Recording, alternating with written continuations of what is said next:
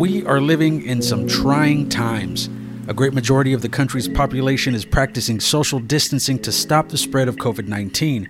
For people working in services deemed essential, like farmers, life goes on. But as spring arrives, farmers could be stuck with nothing to do but plan, if rainfall holds up, the planting season. The National Oceanic and Atmospheric Administration's spring outlook forecasts the entire state of Indiana has a higher than 50% chance of above normal amounts of precipitation. Forecasters say this year's spring rainfall will most likely be above average, but not as severe or prolonged as 2019's record setting season. The entire state is also projected to face at least a greater than 50% chance of some flooding, with some parts of the Wabash, White, and Patoka River basins in southwest Indiana facing moderate levels of flooding. This is Mary Erickson, Deputy Director of the National Weather Service. Last year, we experienced widespread historic flooding across much of the U.S., and nearly 165 million people were impacted by that flooding. And flooding continues to be a factor for many Americans this spring. This year, there's several regions that are forecast to experience major and moderate flooding, and we anticipate that a widespread area will be at risk for minor flooding. We've already seen flooding occur across the southeastern U.S. due to heavy rains through February and early March. With many states at risk for at least minor flooding across the central and southeastern U.S., any heavy rainfall events could trigger additional flood conditions particularly in places where the soil is already highly saturated. Heavy rainfall has already claimed the lives of six people in the state this year, including a mother and her three children who drowned after their vehicle was swept away by flooding in Laurel, which is about 60 miles southeast of Indianapolis. The NOAA said highly saturated soil conditions from above normal precipitation over the fall and winter months can induce flooding with more heavy rainfall events. The U.S. Geological Survey said its stream gauges were observing significantly higher than normal conditions for this time of year. In many cases, these stream gauges have been in place for many years, so they can give us a sense of the significance of their current reading.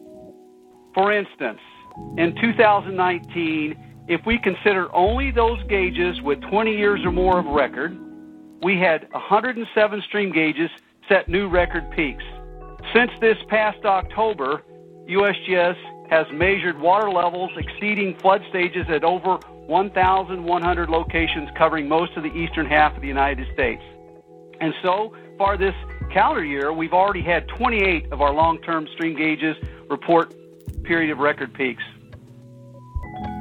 Stream gauges along parts of the Wabash River bordering Illinois, the White River, Patoka River, and Whitewater River have already shown above normal stream flows.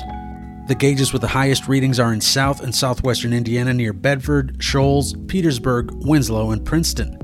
The above normal precipitation projected for spring could greatly affect the state's agricultural industry, just like it did in 2019. The NOAA found that the 12 month period between July 2018 and June 2019 was the wettest ever recorded. During that period of time, heavy rainfall affected central and southern Indiana and Lake Michigan, causing flooding in waterways that flow through those regions.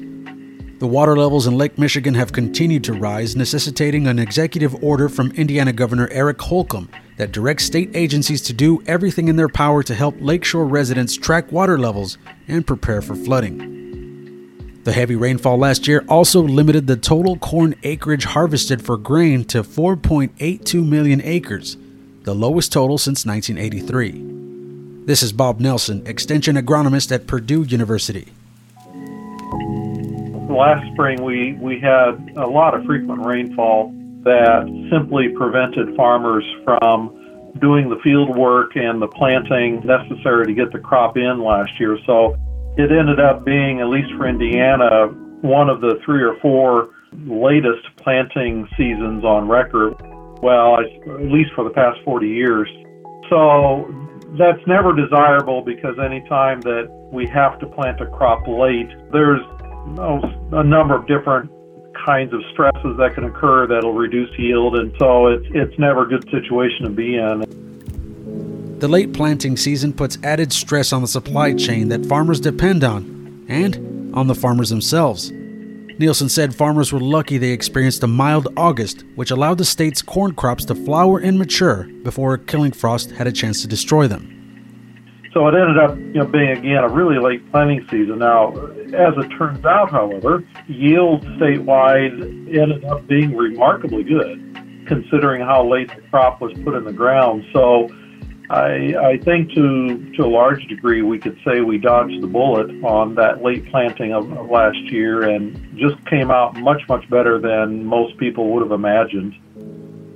Nielsen said long term forecasts are not known for their reliability, but the amount of rain that has fallen around the state this year could lead to another late planting season.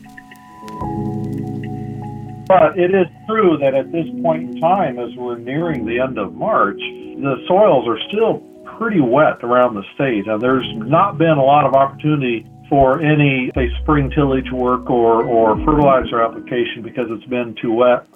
Here in Lafayette, it's, it's raining again today, and the next two days forecast is calling for pretty strong chances of rain. So we're approaching a time period where those kind of pre-plant operations like tillage and fertilizer application and in certain cases herbicide application are going to be delayed. And then domino effect that if you delay tillage and delay fertilizer and delay herbicide well then that naturally delays planting. So we could be looking at a delayed start but again we all know that this weather can change on a dime, and, and before we know it, it could stop raining and the sun would come out and everything would dry quickly, and we could get back to it. So it's just a little, I guess, a little difficult this time to predict reliably whether it's going to be a delayed start or not. According to Nielsen, who has studied corn and agronomy for nearly four decades, all farmers can do is ensure they are ready to move once the soil is ready for planting nothing really concrete, but like I always tell farmers, you know, because the, our climate is obviously becoming more variable one year to another, and we're getting these extremes more often than we used to. I just tell them, hey, you know, it comes down to good common sense and sound agronomics. You know, let's make sure you got all the plans in place. Let's make sure the equipment is you know ready to run. Everything's been fixed. Everything's been adjusted. It's it's you know ready to go so that we don't have any self-imposed uh, restrictions once the fields do become fit. And it's sort of a lame piece of advice to give farmers in a way, but but yet it, it's still pretty sound advice that you sure you sure don't want to hold up yourself because you've forgotten to do something when it's ready to go. And other than that, since we can't predict the weather very accurately, there's not much you can plan with confidence ahead of time in order to do something. You just have to be ready to react to whatever Mother Nature throws at you.